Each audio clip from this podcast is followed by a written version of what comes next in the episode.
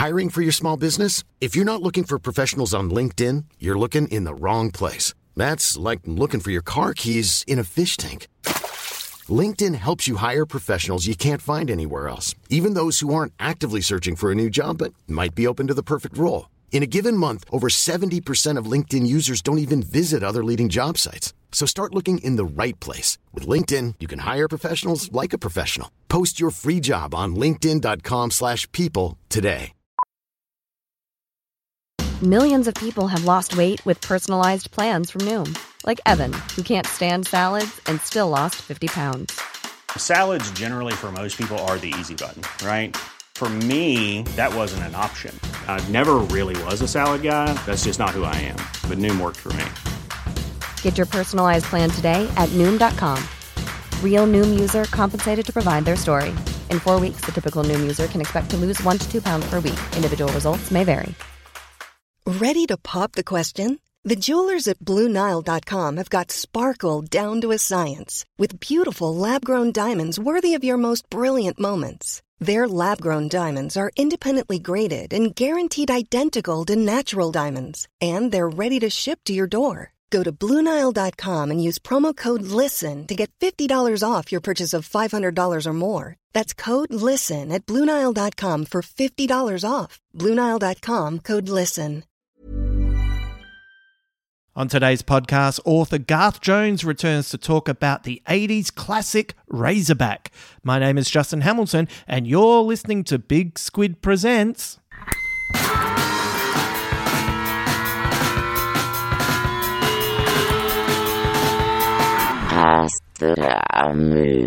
It's been a while since Garth was on the podcast, so we figured we should go big.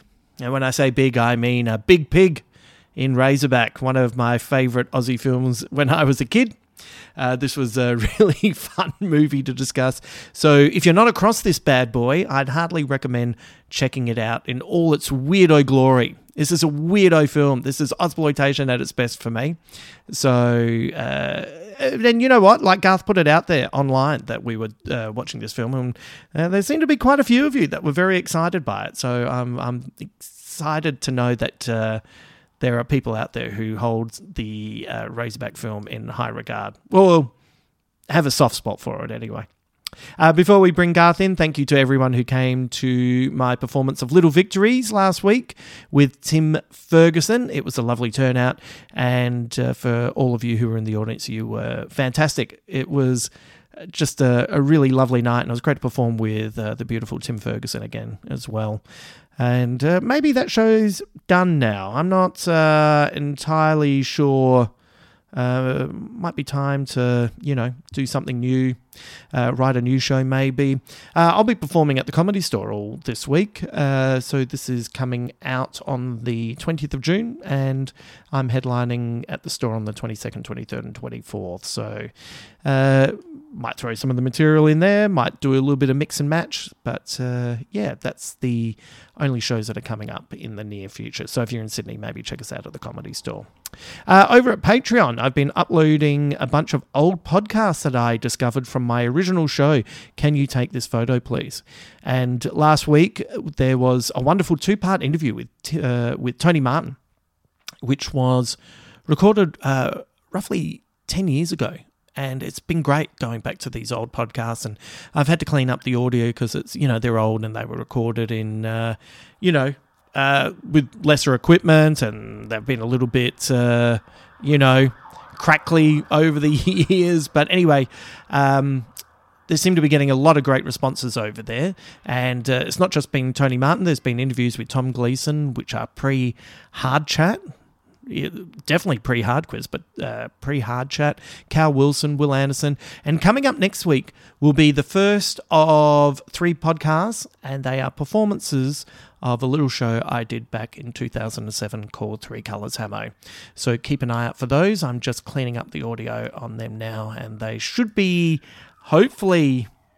Uh, maybe even this week, but uh, definitely by next week. Also, when you sign up to Patreon, apart from being able to access bonus podcasts and more goodies, you get an episode dedicated to you. And today's shout out goes to Matt Highkiller. Is that a Finnish name, Matt? Uh, when I was looking it up, I was uh, making sure that I got the pronunciation correct. I hope I have uh, gotten that correct, actually. And uh, I, it seemed to be suggesting that it was Finnish in uh, its original form. Is is that correct? Please let me know. And uh, Matt, I hope you're a fan of the movie we're talking about today. And if you're not across it, I hope this podcast inspires you to check it out. It's uh, it's a fun film, and uh, maybe you can let me know what you think uh, of the film when you have seen it. But also let me know if uh, that last name is indeed Finnish in origin. Thanks for being a part of the Patreon and helping my friends and I to continue to be able to work on this podcast. If you'd like to have a shout out and be able to access over 70 hours of bonus podcasts and more, head to patreon.com forward slash Justin Hamilton. That is patreon.com forward slash Justin Hamilton, and you'll find a tier that suits you. Let's now head to the outback where a big Australian pig has attacked an old man, run off with a baby, and killed an American newswoman. When her husband flies out from the States, he not only must deal with the rampaging pig, but he must also fight the monsters that hide within the souls of men. Let's enter the world of Razorback.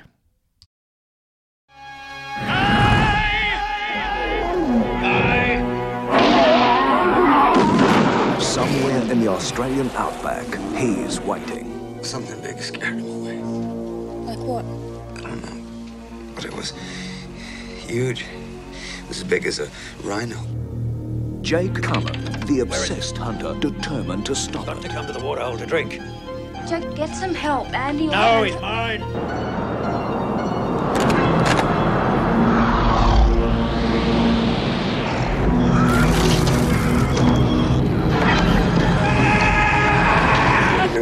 Were both winners. Animal campaigner? And dumped at the Pet Pack Cannery eight miles west of here. The American animal campaigner who got more than the story she bargained for. Don't rub her up. She wasn't very popular around here. What'd you do to my wife, Benny? And the crazed brothers who protected their own secrets at all costs. You ask too many bloody questions, you know that?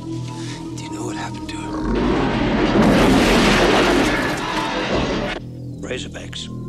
Carl Winters searching for the answers. Godless vermin. He's only got two states of being.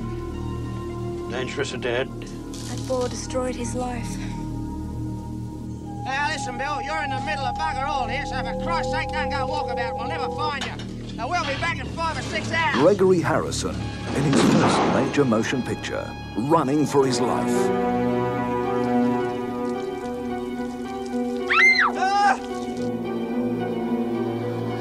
Do it, just bloody do it. Hello? Tell a man, shoot me! You finished the kangaroo! Shoot me! Produced by Hal McElroy from Australia's hottest new director, Russell Mulcahy. Razorback. He's only got two states of being. Dangerous or dead. Razorback. Razorback. What a movie. It is uh, a hell of a start because what I really respect about it is for a movie about a wild boar terrorizing people in the outback, it wastes no time in giving us what we want, which is a giant boar terrorizing people in the outback. And right from the get go, we open on poor old Jake sitting at home with his grandson. Jake. Jake, when the giant feral hog rips apart the home and runs off with the grandson. And like, what do you think of this? Because this is like the opening, what, three minutes? If Three that? minutes, maybe. I mean, it, we are speaking off mic about uh, the walls closing and anxiety, but um, I mean, I lived next door to a house that looked exactly like Jake's, Right. precisely like Jake's. Yeah. And we lived on the edge of town in Broken Hill, so like, it was quite. You know, it wasn't a low probability of like something similar happening once you see this film. Yeah. It's like, yep, I can absolutely imagine a fucking ball going straight through the house and Yeah. taking my little brother or whatever. Man. It's uh And all those stoic, you know, my granddad would have been in that age too, the stoic old man who's then yeah, yeah, just minding his own business. minding his own business, you know, taking care of the grandson. That's pretty progressive for someone that age. Yeah. eighties, early eighties. Yeah. Yeah, and he he he gets no respect. like everyone turns on him immediately. Poor old Jake gets fucked over, doesn't he? Yeah. It's one of those things where you think, um, you know, like you don't need too much going on in a movie like this, but also just from a story point of view, well, if they don't believe that a giant boar ripped through his house and ran off with the kid, what do they think happened? to the house specifically. Yeah, yeah. That's what I mean. I mean, it's the same thing, you know, later on in the film too. Obviously, other characters like are clearly uh, killed by a giant boar, and Yeah. no one can get it together to actually uh, put two and two together. Yeah, it's it's really it's it's a hell of a start to a film, and uh, you, do you know the uh, the I think it's on, it lives mainly on Twitter, but do you know the theory of Surf Dracula? No. So Surf Dracula is it's a thing online where it's like once upon a time if there was a TV show called Surf Dracula, it would be every week Dracula on a surfboard surfing, solving crimes, doing shit. But now Surf Dracula would be a whole series and then right at the end he'd pick up the surfboard. Go, I'm Surf Dracula now. Um, yeah, and it's taking it- up the mantle. yeah, and you know, you see it like um, it's funny. Like uh, I, I just saw this week that uh, Perry Mason got canned uh, after two seasons, and I thought it was exceptional. But that Mhm. is a show where maybe you should have just started off with him being Perry Mason rather than giving everyone a, a full season to see him become Perry Mason. And then you Right. don't, do you know what I mean? You kind of Yep. lose the impetus a little bit. But yeah, it- it's Razorback. Let's get that Razorback in there. it's it's fucking in there, you know. And uh, it'd be funny if this was a TV series. How, how many episodes in do you think it would take before we saw the Razorback? Yeah, and I mean, yeah, that, that Razorback cost 250 grand and didn't work. So I think they had to get as much uh, play out of it as possible as quickly as possible. They, they had to get all that money's worth Like, in. get that pig in could. there straight away. Oh by whatever means. So uh, I don't know about you, but when I was uh, watching the start of this, because I saw this as a kid and didn't really. uh, Did you see it at the cinema? I don't think at the cinema, no. Uh, I actually think, uh, much to my embarrassment, it might have been uh, just before I started working for Umbrella and I was doing my research. So I might, yeah, I mean, it was pretty ubiquitous growing up. It was shot in Silverton, which was like Yeah. 20 minutes drive from Broken Hill. And Yeah. watching it, it's like nothing's changed out there in 40 years, except there's a Mad Max 2 museum now. Uh, Yeah. And uh, yeah, uh, yeah, it was eerie how precisely similar it was. But uh, yeah, I think because growing up around it, um, didn't feel necessary to see it until I was doing my due diligence, I suppose. Right. Well, yeah. Yeah. it was. Um, I reckon Mum got tickets for it through like a an Anne Wills giveaway. Like where and for people who lived interstate, Anne Wills was this phenomenal South Australian and still is a phenomenal South Australian entertainer. And uh, she. Uh, did you know that she had won so many state Logies that they changed the rules because she was going to overtake Graham Kennedy? She's going to be the most logied person of all time. how That's many how Logies did Don she was. Lane have? Just uh, setting that up too. Do we know how, how many Don had? Oh, no, I have no idea. It'd be. Uh, let, let me see if I can sort Yeah. this out. But 'Cause I, I um, mainly knew Wilsey as she was the weather reader on Channel Seven, wasn't she? For a, a lot of the, is that right?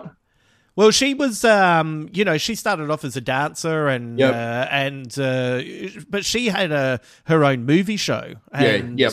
and used to. Um, it was great. Like she was, she had her own show every week and it was on in the mornings and.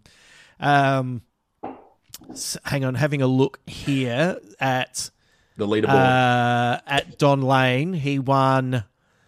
He won the Gold Logie in 1977.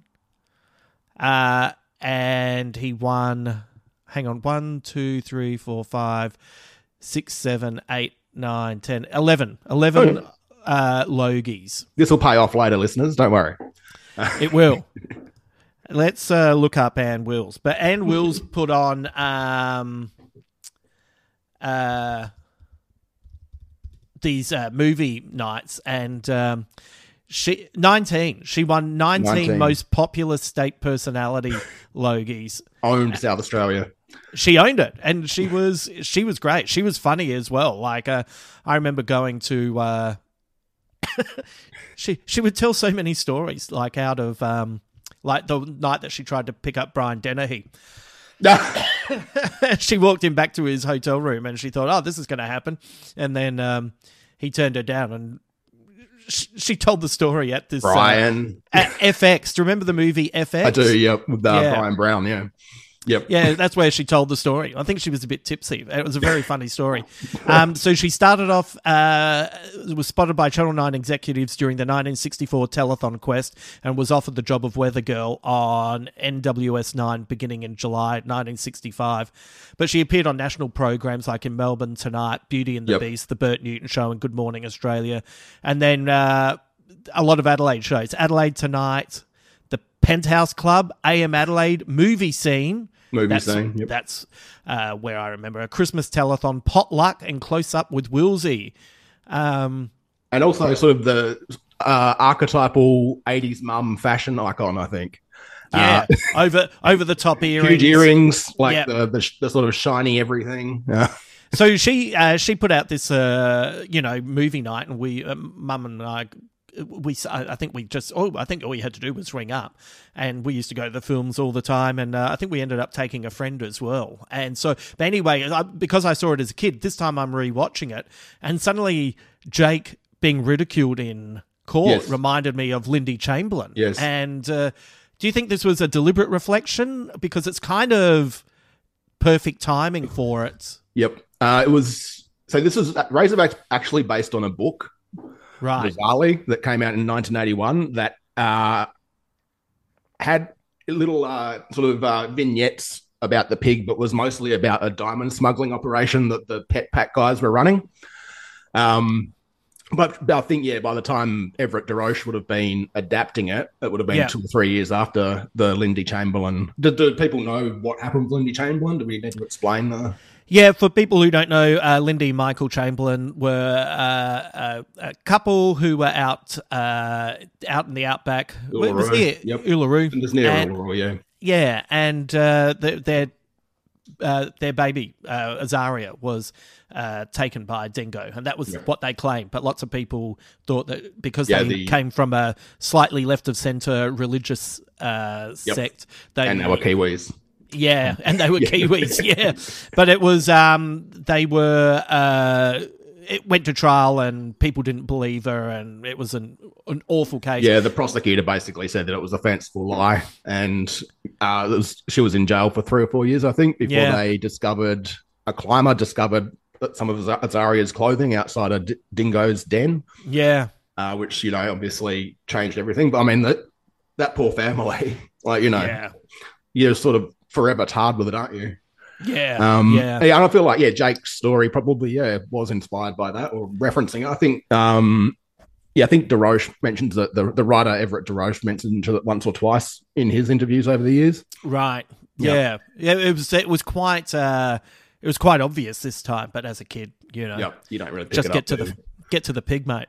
I mean, I live next door to a roof shooter too, so it was just like this. It's obvious that like, Right. you know, that's you know, there's shit going on out in the bush. It's it's uh, it's happening. Yeah, yeah. There's a there's a whole world out there that we're not sure about. Um, I wonder why they didn't use the. Uh, oh, does does Everett say why he didn't adapt the diamond smuggling? Oh, look, I've, I've, I've, I can find a quick synopsis for a laugh. I've got it uh, saved. Uh, the the novel the- was written by a guy called Peter Brennan, Right. and and there's another book by Kenneth Cook who wrote Waking in Fright called Pig that came out in 1980 as well. So there was like a renaissance of post, like sort of post Jaws, uh, Right. Razorbacks uh, oriented books. Uh, yeah, so the the book synopsis is basically uh, that it, it follows some of the similar plot lines. Like Beth goes out to investigate the kangaroo shooting and everything, but it also just f- flies off the rails with mafia. Uh, peop uh, the mafia are involved. Um, yeah, a whole bunch of like people cheating on each other, Right. uh, and occasional vignettes with the Razorback cutting back to it. Um, but Right. yeah, it's it sounds like a mess. I Right. mean, I, I read a few pages, uh, and it was a pretty brutal read. So uh, Right. they wisely culled it down to the the basics. Yeah. So Everett just pretty much, yeah, just just made it as simple as streamlined possible. it, yeah, Yeah. into the sort of yeah. Well, obviously, we'll talk about some of the influences as, as we go through it, but yeah, sort of streamlined it into that sort of post Jaws post psycho, post wake in fright sort of like you know narrative. It's a crazy amalgamation of all of those films, isn't it? Yeah, I mean, there's elements, yeah, little bits of road games, I guess, as well. Yeah, uh, and it's all all over in ninety minutes. Yeah, which we I love know. to see. Yeah, yeah. we love to see that. Yeah, we really do. Um, so uh, Jake goes to trial. He's ridiculed. He's cast out. His his daughter turns on him. Lovely lady. Yep. So great, so great. And then we And- cut to. Yep. Sorry, go mean, on. That shot, that shot in the Silverton pub too, so you can get that. Yeah, that's the sense of that. Uh, that environment and just how you know sweaty and absolutely horrifying that would be. Oh my god, the put on uh, the stand. the uh, the sweat in this movie is palpable all the way through. Um, so we cut to two years later. An American wildlife reporter, Beth Winters, talks to her fiance Carl about traveling to Australia to report on a story about kangaroos being used unlawfully in pet food. She's pregnant and wants to take time off, but she can't pass up this hot tip. Um, it's funny when viewing the outback through these uh, outsiders' eyes. Like it does look scary. And what's, what's the most scared you've been in the outback? Uh, look, I think there's probably three um, three elements. Uh, there's the human factor, there's the car factor, and there's the animal factor. Yeah. Um, I guess the most the scariest uh, driving incident I ever had was uh, at night being surrounded by sheep. Right. across the like literally like sorry no kangaroos it was sorry uh, we literally couldn't drive. Right. they just closed in on the car Right. and emus have done that too. Um, Yep. uh, and actually did a pr- probably uh, three or four spins, like end to end in a car, trying to avoid an emu hitting me at one point. Right. so some terrifying vehicular ones. Uh, I was in a I was in a van that hit a an ostrich. Uh, uh, sorry, an emu on. They're fucking uh, heavy. They'll yeah they mate. yeah, the the, the bang. The bang. I was in a car with uh, Josh Earl. Yeah. Uh, we were on roadshow, and it that bang came out of nowhere, and Yep. it was loud. And uh, it, it, anyway, I won't go into how awful all of it was. But what was funny was when the other van pulled up and Hannah Gadsby was in it, and she walked out, and her first comment was, "Did you just hit a burlesque performer?" Feathers everywhere. Yep, Anyway, Yep. Um, I mean, yeah, humans wise, I guess it's uh, camping at night and gunshots is always a nice one. Uh, Oh, sh- especially when you know it's not not roo shooters. It's Right. just someone on their property having a crack. Right. Um, that's that, that. That's a long night yeah, of like keeping your ear out at any sound, and like you know you can hear the proverbial pin drop when you're in the middle of the bush uh, Yeah. at night. Uh, and don't take mushrooms and then experience that as well. right. yeah. Seems like a bad plan. Yeah, terrible plan. Um, yeah, and the mine shaft references in this are huge because like that's literally like how people were dying when I was a kid. Right, falling Uh, down. uh, just they could they just be an abandoned mine shaft with like nothing over it. yeah, Uh, we'd ride our BMXs over them. Yeah, Make a little jump with some corrugated iron. uh, Yeah, great. Go over, but then you'd hear stories about people who went down them and you know would yeah they weren't found until they'd starved to death. So Right. yeah, I always and, you, uh, and you'd let your kids go out and, and play, you know, from uh, you know the morning till dinner time, and you wouldn't know where they were in the eighties. And fuck, you know, mum and dad did give a shit. yeah, that's how you kept the numbers down. That's right. More resources for everybody with the. but yeah, uh, I think everything ways. in everything in Razorback does have a yeah antecedent in growing up in the bush in Mm. yeah, sort of around that era. Um, everything, uh, and yeah, I mean, just in terms of humans, like I went to school with uh, Benny and Dicko times sixty, maybe. Yeah, yeah, who were always threatening to cut you or like beat the shit out of you or you know disappear you after school and like ridicule you know and Yeah. uh, or find you at the local show and beat the fuck out of you with the show guys and yeah. yep It's uh, it's interesting the the the people at the pub. So you know when you go on Yep. tour and you go into these places, and it's the it's the people who live at the pub that I find to be the scariest because that's it's like walking into their Their lounge room, yard. essentially. Yeah, yeah. Yep. And they treat you like that as well, even though it's nominally a place where you can get served. Often the barman's fine. yeah i guess like that's sort of the in in these stories too it's like the it's usually americans coming into that environment uh Yeah. because they're even more other and we're suspicious of them Yeah. and they look at especially the characters and stuff like that as the savages untamed and sort of you know un- uncivilized through you know through wake in fright and you know all the, all those sorts of uh examples Yeah. um, and so yeah carl especially with his like cooking and apron and all the rest is like especially unsuited to this Oh yeah, I uh, I was I don't know why, but I was particularly obsessed with in the uh, uh, first scene with Beth and Carl. Uh, Carl's wearing a shirt and tie with an apron, With an while apron, yeah. cooking. He's the yeah quintessential uh, metrosexual before he was before there was a metrosexual. Metrosexual, yeah. He- and that actor too is amazing. Like Gregory Harrison. Um, oh yeah, he was just he was working his way into a seven hundred fifty thousand dollar a year coke habit as, as this was made. Doing oh little bit- right. bit of reading, yeah. Um, yeah, he had a pretty rocky 1980s in general, but cleaned up by the end of the 80s. Right. Oh, well, that kind of explains a, a little bit uh, with his career because he's a good-looking guy, Yep. and he was um, he was doing well on the TV series Trapper John. Yes, Uh, and playing it- Gonzo. yeah, and it looked like he was gonna kick on.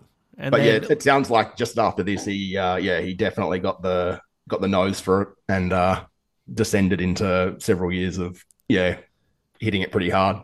Well, you, you kind of don't realize the uh, the cocaine epidemic that was going on in uh, the states, you know, in the late seventies, early eighties, where it wasn't even really considered to be that bad. Like No, you know, think- there's yeah. there, there, there was uh, in the NBA the the Golden State Warriors were a, a, a terrible franchise, and that was because the hotel that uh, was like the main place that all the NBA players stayed was just rife with coke, and it was really easy to get, and players were Yeah. coming in and having to be sent off, and It seems yeah perceived as like a performance enhancer rather than like a real you know something you could get addicted to. But I mean, I was reading a Vice article the other day that's uh, Australia's now per capita. I read that as well. Okay. Yeah, And I want to be invited to the parties where the mums are getting on the, the wines and lines. What's going so on there? Funny. so funny. just a just an afternoon, thin white duke, and Have a, uh, have a snort with the, the local park mums. I read that same article and was like, Bottle of Shiraz. Yeah. Um, fuck, where, where are they?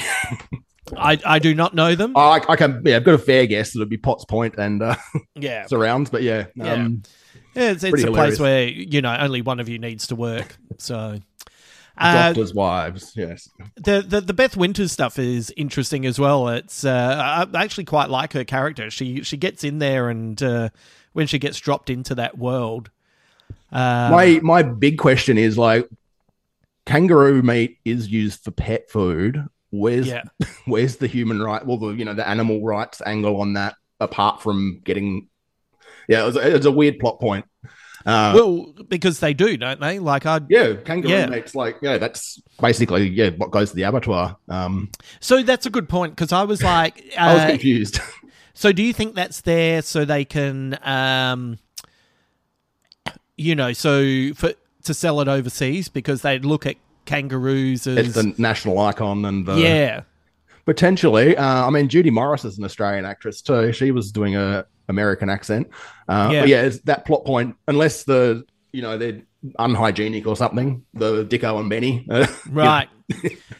Who knows? Yeah, they've, you know, missed some basic hygiene laws or something in the pet food industry. Well, they they one hundred percent did looking at where they Cowboys. worked. Yeah. Um. So uh, also nice to see uh, young John Howard, the Yes. actor, turning up in it.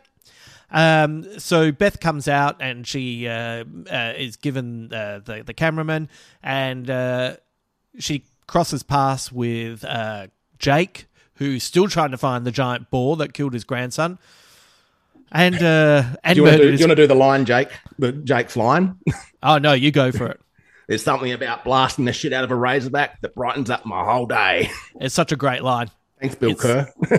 It's such a great learn line. Um, and uh, and then we also meet the two kangaroo hunters in Benny, which is Chris Haywood and Dicko, David Argue. And so I, I was going to ask you what you thought of these characters, but I feel like you've already told us that you I'm a little bit you went to school. Yeah. slightly troubled. I think their name sort of means you know something like Razor and you know um you know Jet. probably um what do we have? Uh, Jacko and Razor Yeah, would have right. been ours, Yeah. and say no more. Um, except I think one of them is not around anymore. So yeah, Right. yeah, Oh well, I'm sorry to hear that Yes. about two people I've never heard about before. absolutely terrifying. Yeah, Yeah, um, they- they're, they're interesting characters because I think uh, once again, if you weren't from Australia, you, you might think that they're a little bit over the top. But uh, there's, there's there's something there's something strange about that very aggressive Aussie male who is also a little bit camp as well. A little bit camp. Uh, Yeah. yeah. unhinged. Uh, Yeah.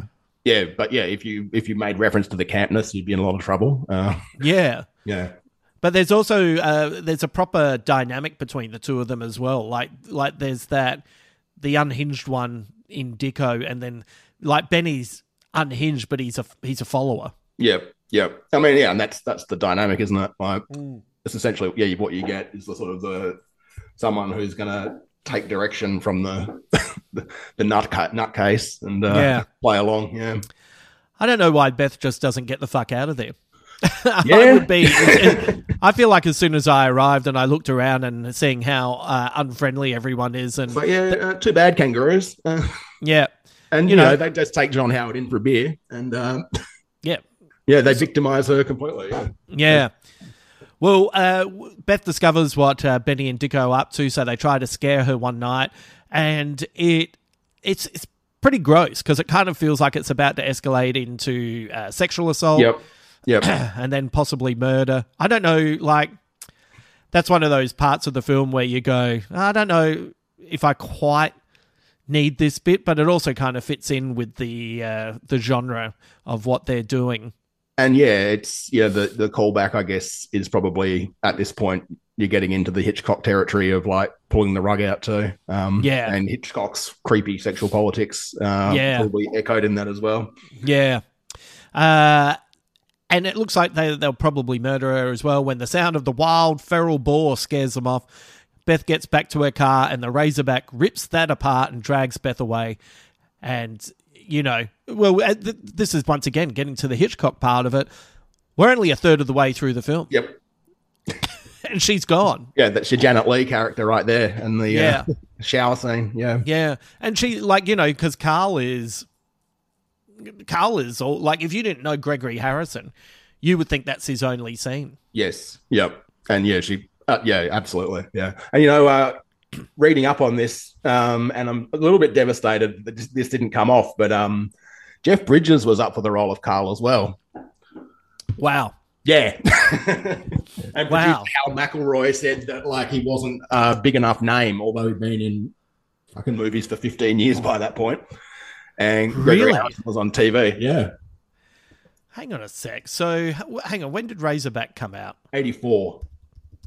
So you would have gotten Jeff with his mustache too. And I'm crushed. Oh man. so let's have a look at uh, Jeff Bridges, who wasn't a big enough star for Razorback. Pre 1984. Like what? Yeah. So that was the, it was in Starman, Yep. So it in the lead up, he's done. King Kong. Well, Uh, the the last picture show in 1971, which Yep. is his kind of big big starring. Yep. Uh, he also uh, appears in Thunderbolt and Lightfoot and gets nominated for an Academy Award. That's 1974. Yep. Uh, he does 76 King Kong, which was a uh, did not do well, but was still a big film.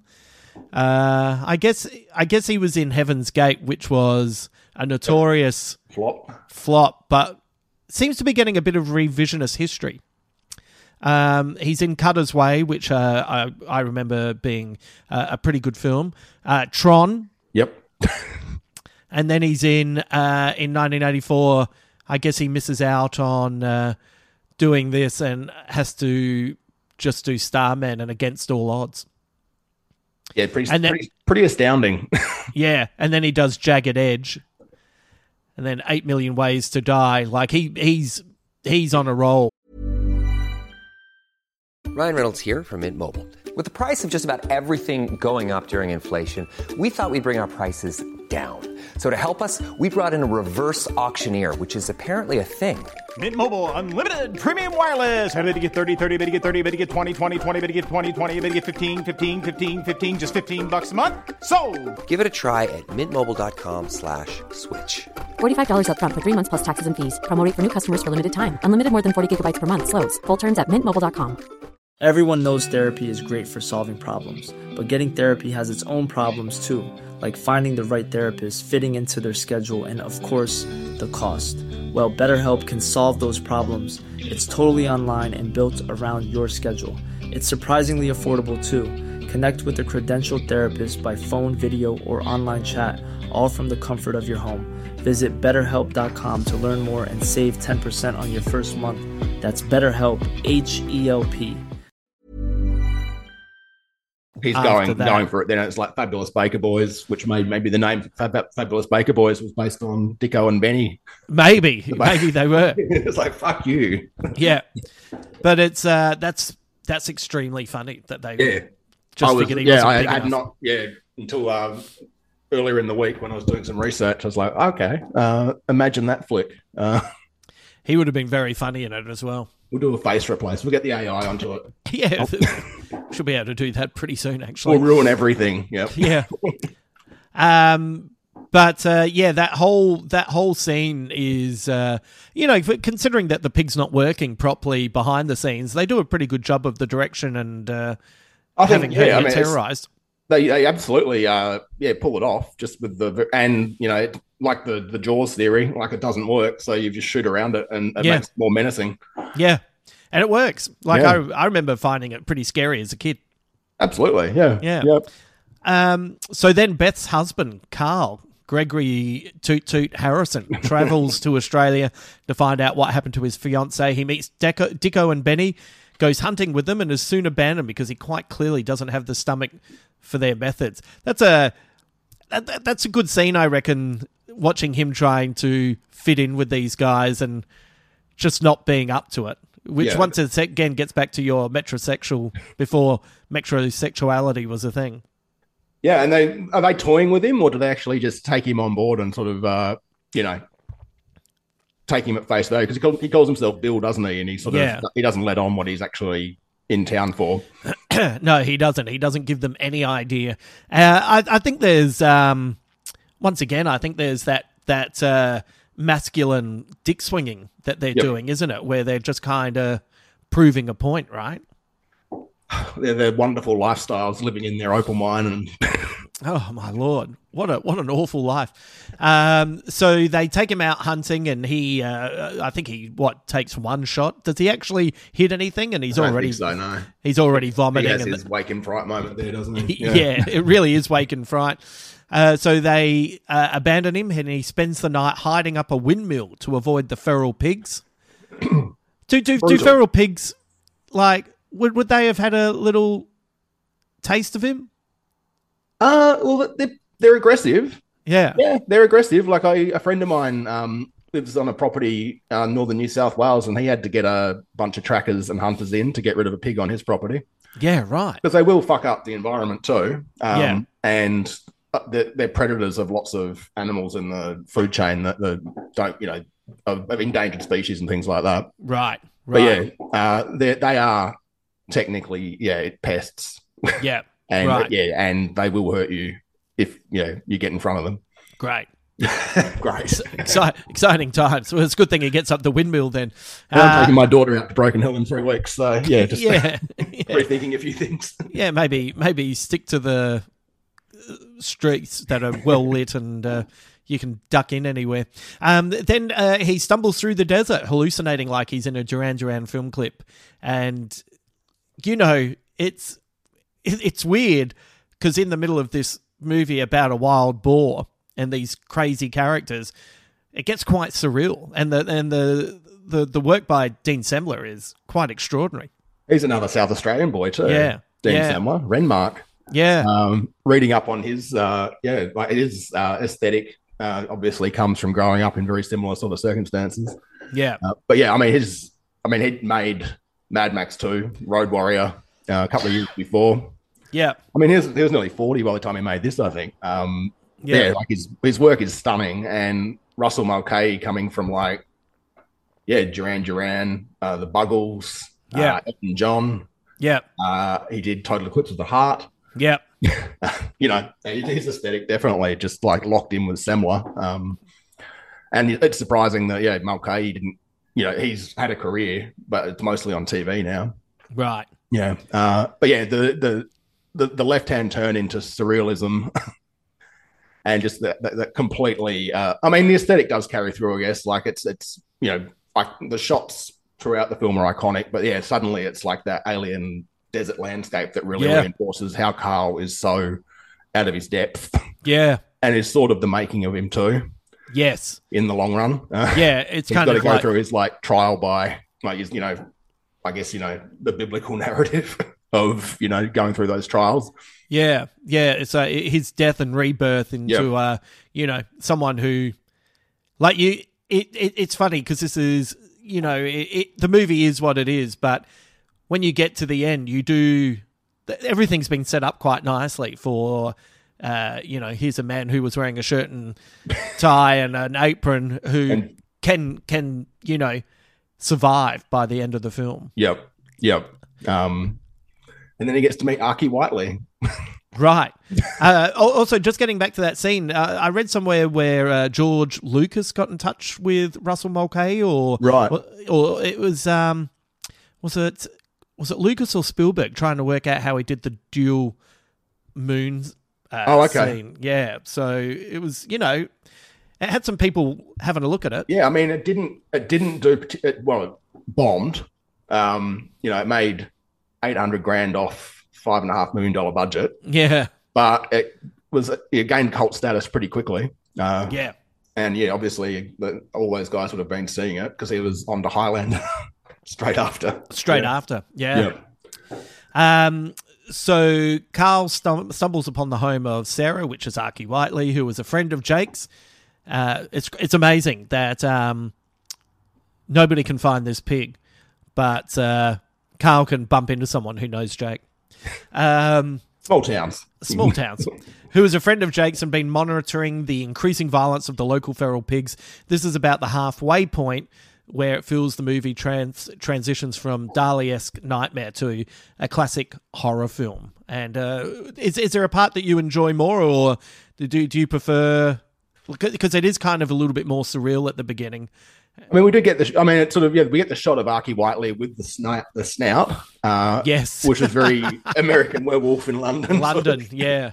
um, reveal. But yeah, um, and some of you know, I it, it does sort of uh, accelerate into ridiculousness in some senses. In the you know her tracking, her amazing tracking computer, and all the Mate, like it's it's amazing the technology she has in uh, 1984 that can do all this stuff. Where, you know, I remember having to move from Optus to Telstra in 2010 because my phone wasn't getting enough coverage. But her She her yeah, computer track tracking phone, across like you know tens of thousands of square kilometers. yeah, yeah, it's extraordinary. Uh, but as to which side of uh yeah, I think that, that that's that that's that lull before it goes into sort of like almost like the end of Aliens. yeah, Uh, at the meatpacking plant uh, at the finale. Yeah. Um, yeah, it's an interesting sort of yeah, sort of um, narrative flow it has in that sense. Yeah. I guess his recovery and like um, you know, he gets his closure with Beth and then pretty much forgets about her immediately. So man. Like he's pretty torn about Beth, and then he sees Arkie having a shower, and he's like, like hang about. "Yeah, everything's going to be okay. I'm actually, I'm actually really single, which Well, is I what I've realized." Yeah, I'm into the desert now. It's fine. Um, there, there, there was a part of me that almost preferred the film when, uh, like, like Dicko and Benny are kind of the bad guys of the film, and the the the, the giant pig is just a force of nature, really. Um, and uh, it, it, it's like even the scenes go from the the wake in fright like vistas, and then it uh, moves to haunted house. Like once Yes. you get to the meatpacking place, uh, it- it's interesting that Carl, once he discovers his fiance's ring, is happy to leave In pig And- shit. In pig shit. In pig Yeah. feces, yes. Yeah, and just happy to go.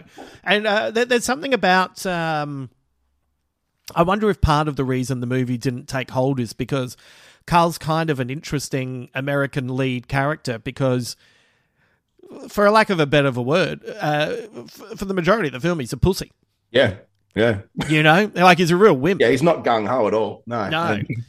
like this isn't Arnie coming in or Stallone or Eastwood. This is Yeah, I really I, my my recollection of when I first saw it was that Bill Kerr, you know, his role was bigger, um, and he was you Yeah. know, the lead to some extent. Yeah, Um, but obviously Jake, his character, sort of yeah, uh, has a pretty rough time, and then is uh, out of the out of the picture.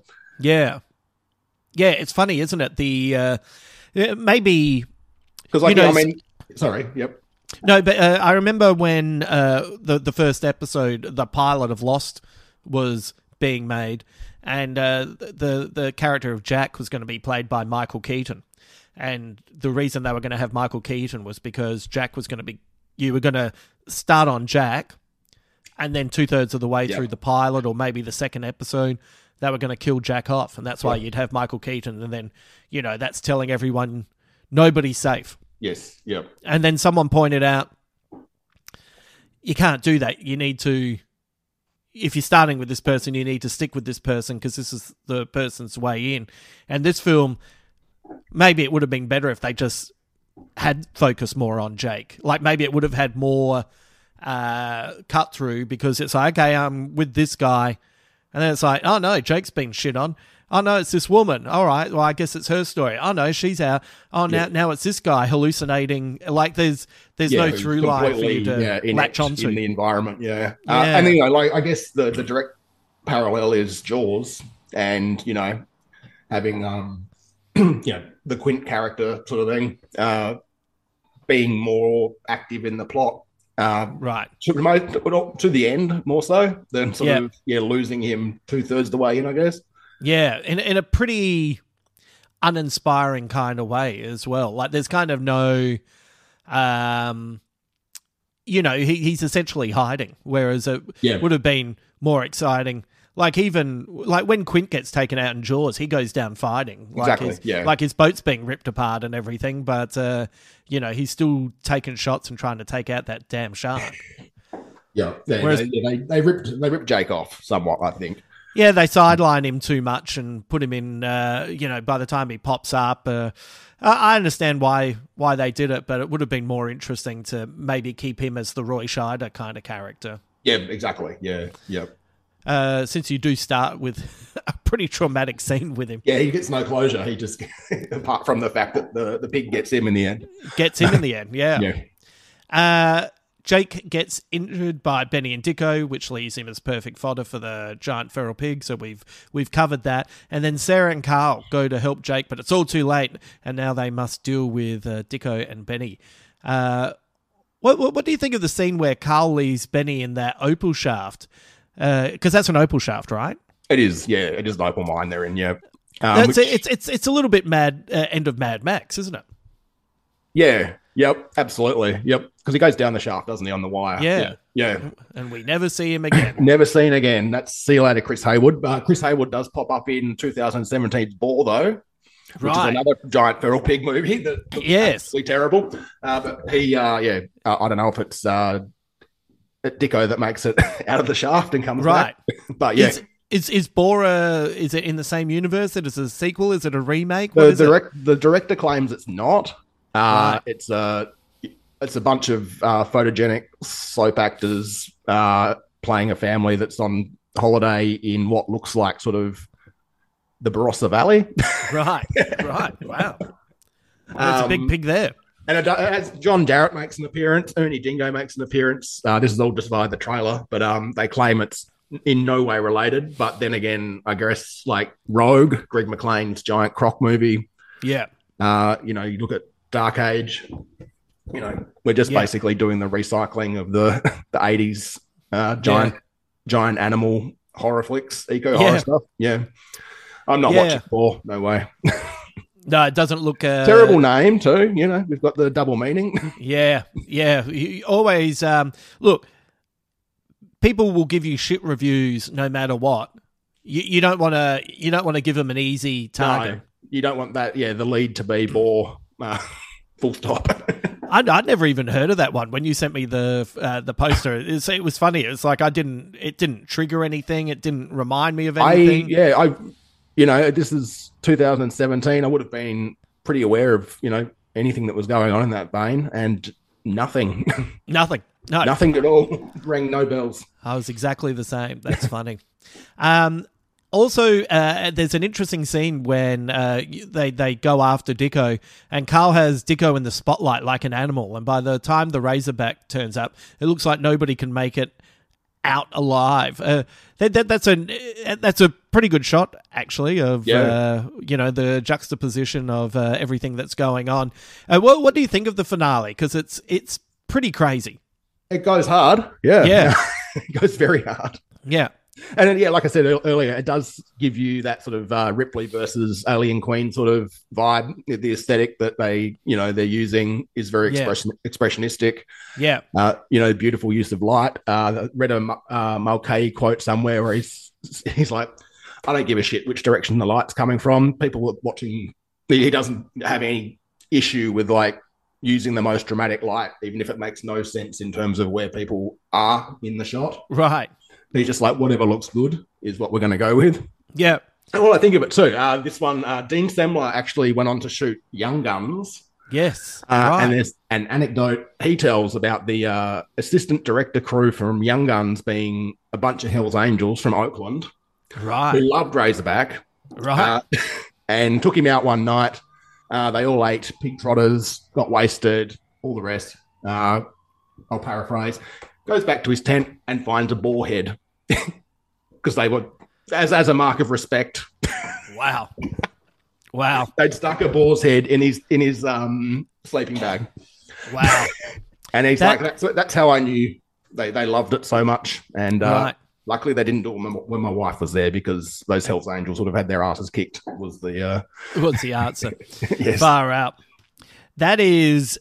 I, I feel like that's one of the most terrifying things uh, that you can have happen, which is the, the, the really scary people who love you and you have to go along with them. and you have to give them, yeah, uh, yeah, just play along at all at all Yeah. costs. Yeah, it is. Yeah, it's, and then they give you the boar's head, so it's even yeah more confronting. Thanks, we used guys. To, we, we used to have bikers come to shows at uh, during the Fringe at the Rhino Room in the old days, and they would just you'd you'd hear all these motorbikes, and you'd be like, oh fuck, you know. And the and the problem was the um, to be honest, they were they were good audience members, but the rest of the audience was Shitting themselves. the fuck out. Yeah, Yeah, yeah, I can imagine. Yeah, I mean, like, and especially Adelaide, like we all know the stories. yeah. Um, you've got plenty of uh, various people with various patches uh, Well, circulating. well, the, the, well, every every city in Australia does has you know Just like, like- Adelaide has the special sort of frisson on that. Maybe a, Well, no, no, you know what? You, well, no, I, I, what I reckon it is is that you can you like you could just get into the city easier. Do you know what I mean? Like it's it's it's really easy to get from the outer suburbs of Adelaide, go, yep, yep, Main North Road. And then and, and then you're in. You know, Yep. so there's more likelihood of them coming into the city. Whereas in New South Wales and Victoria, the, the you know so spread out. yep. That you know, like I just want to go and see some comedy. mate, they could just come in and they could just park wherever they wanted, and they could just walk in, and then they could go back out to their. Uh, I, I don't think it's. I don't think it's any more than. Okay, you don't think it's okay? Yep. But I just think it's easier to get around. Like Adelaide's well planned, It is very well planned. and it works against it It's sometimes. a great grid. Yeah. Yeah, it's really, really is. yeah, Sydney, fuck, too hard. Yeah, Parramatta Road. You know where you're going. Mate, I've got some of my oldest friends who live in Sydney who live in Marrickville, and I've seen them three times in eight years because it's too fucking hard to get around. It's confusing. It's very confusing. Yeah. No, it's just too just too difficult, and then people just uh, eventually, you know, can't be bothered. about, what, it's about a, what, two Ks as the crow flies, maybe, from where you are to Marrickville? Maybe, yeah, it's like a forty-five minute fucking train trip, so it's crazy. Gotta Um, go via Chatswood and. Uh, um, I, I feel a bit sorry for the pig in the end. It fucking gets a gets an awful death, getting chopped up by the the meat cutter. and back into the pet food. and back into the pet food. So So at least he got the ring out before the. there's a part of me that uh, I would love to see a sequel to this. maybe maybe they've cleaned up the, you know, now it's uh, you know, vegan pet food, and a new pig comes along. I had a pretty good vegan steak the other week, actually. Okay, it's possible. Yeah. Well, the uh, you know I was uh, I went and saw my auntie and uncle. My, my uncle turned eighty six, and uh, w- I was discussing with them about how I don't I don't really have any respect for vegetarians or vegans now because they're doing it easy because people know how to cook.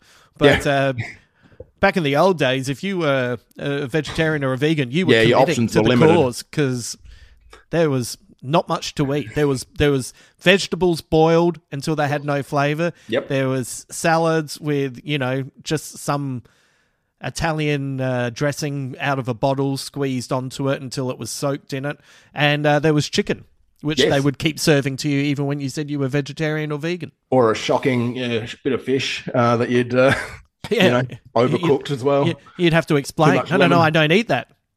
I, my daughter was actually uh, asking, we're visiting some friends in Adelaide on the way to Broken Hill, and she's asked me, Are they carnivores? And I'm like, Yeah. And she's like, Tell them they can't eat meat near me. So Oh, really? we're four and a half, and we're already uh, going to be a militant uh, vegetarian warrior. Wow, where did that come from?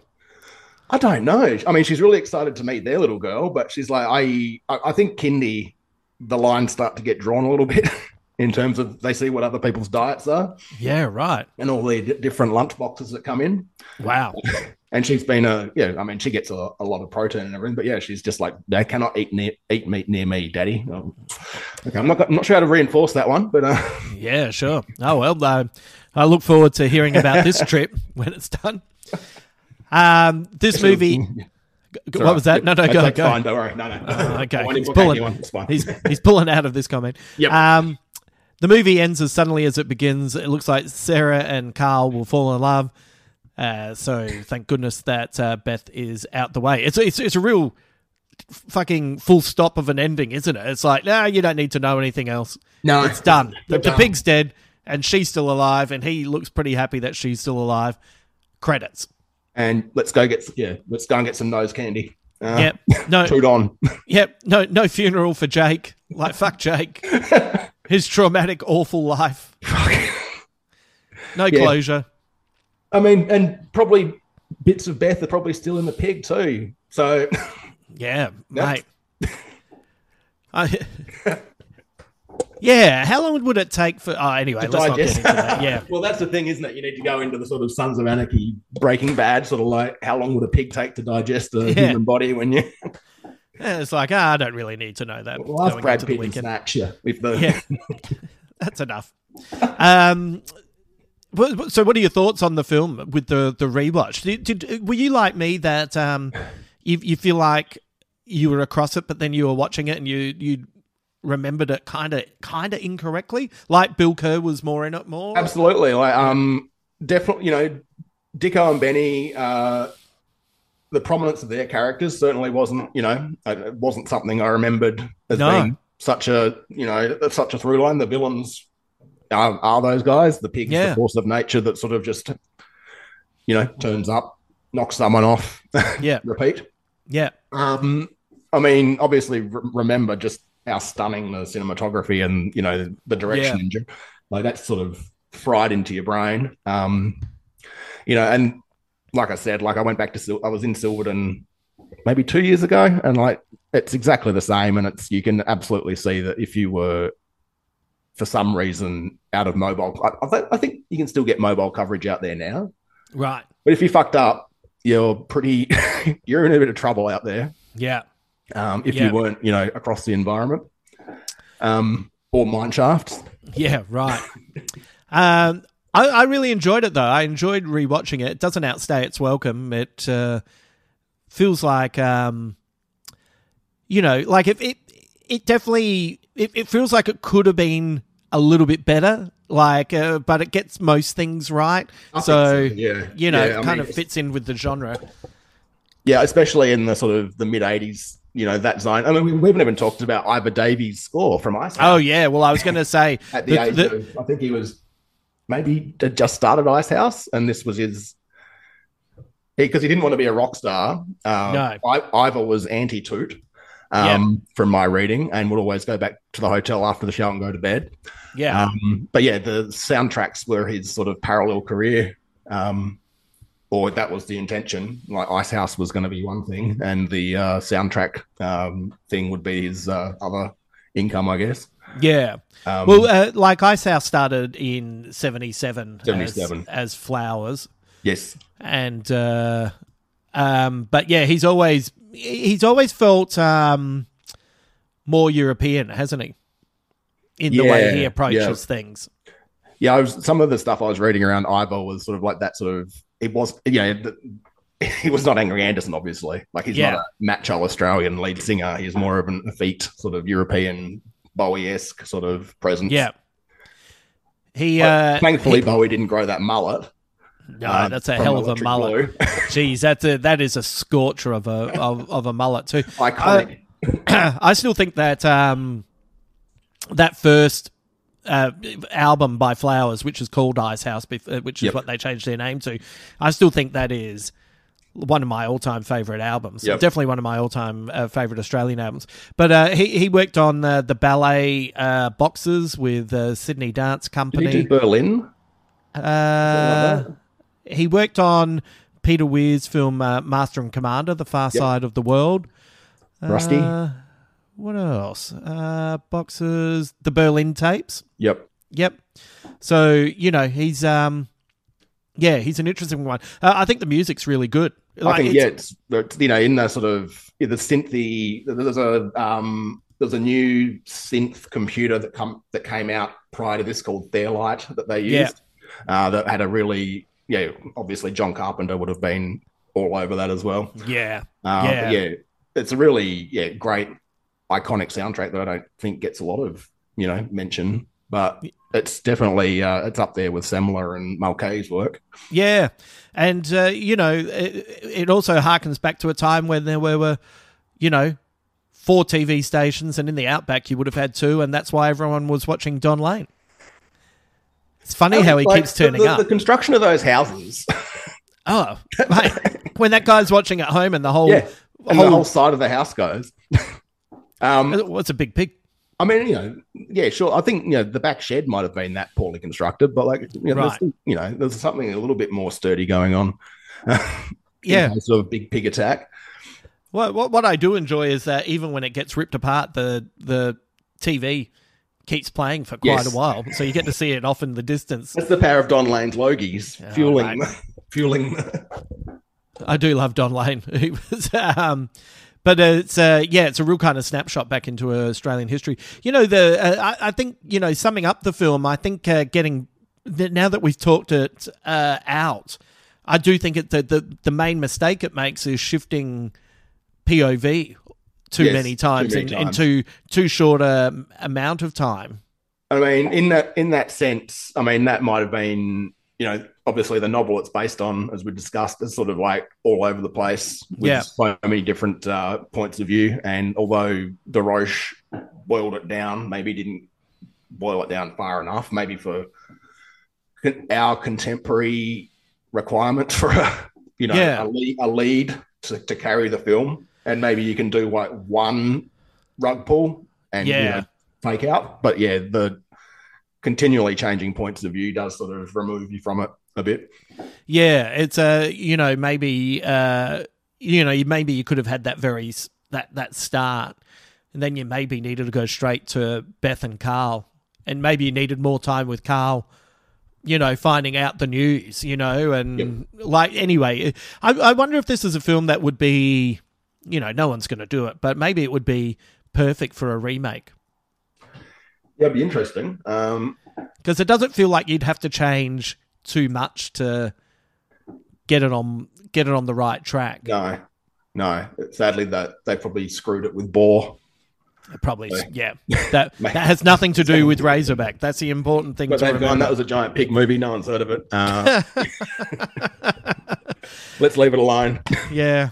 Well, you know what? I was glad that we went back to this one. I really enjoyed it. I thought We've it was fun. threatening to for a while. So yeah, it's Yeah. good that we finally got there. Yeah, it's good to, and I've I saw that you announced it on uh, that we were doing it on Twitter, and it feels like there's a few people that have quite excited.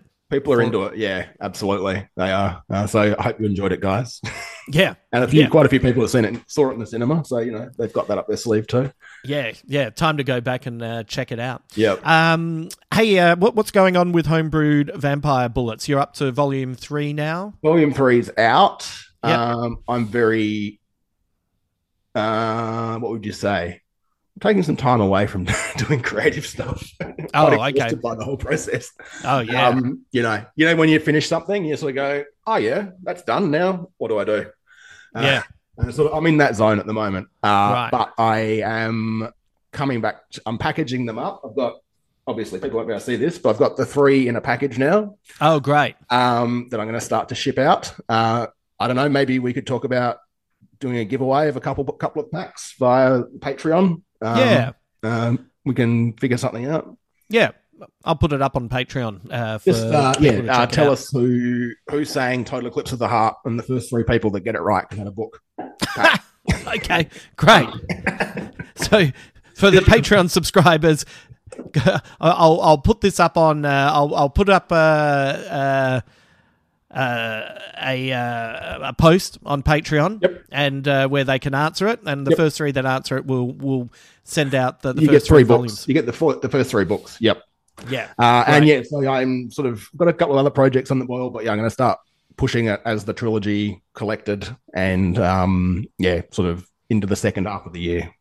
yeah, great. Uh, and you can check that out at passtheamyl.com. Uh, I am detoxing from the other so- the social platforms, but checking on a weekly basis ish. Yeah. And doing the cowards, uh, you know, I'm basically just scheduling posts and then not looking at it. So you can find me at Pass the Amyl on Instagram and Twitter too. But Yeah. I'm not around much. yeah. Yep. But you're still way you, to go. you, you're still posting, so um, Yeah. yeah, The content's going out.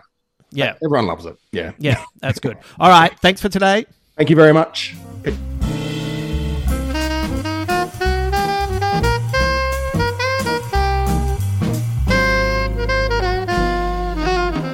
Thank you to Garth for hanging out with me today. Don't forget to check out his exploitation inspired novels, Homebrew Vampire Bullets, at passtheamyl.com. A big thank you to Matt for being our Patreon subscriber of the episode. If you'd like to support our work here, head to patreon.com forward slash Justin Hamilton, or even just leaving a top review on Apple Podcasts is a great way of helping people find us. I'll be back next week with a new Mission Impossible episode as Adam Richard and I will be discussing Mission Impossible Rogue Nation and probably one of our most childish jokes that we cannot stop laughing about. Uh, it's, you know what, I'm not even going to tell you what it is. When you hear the episode, you'll know exactly what we are being very childish about. But anyway, it's a really fun episode and uh, a lot of laughs. We are loving this series, and there's only one more after this before the new one comes out. So we're gearing up for that. Thank you for taking time out to hang with me today. Uh, your uh, time and your presence is always appreciated, and I hope you enjoyed today's podcast. Until then.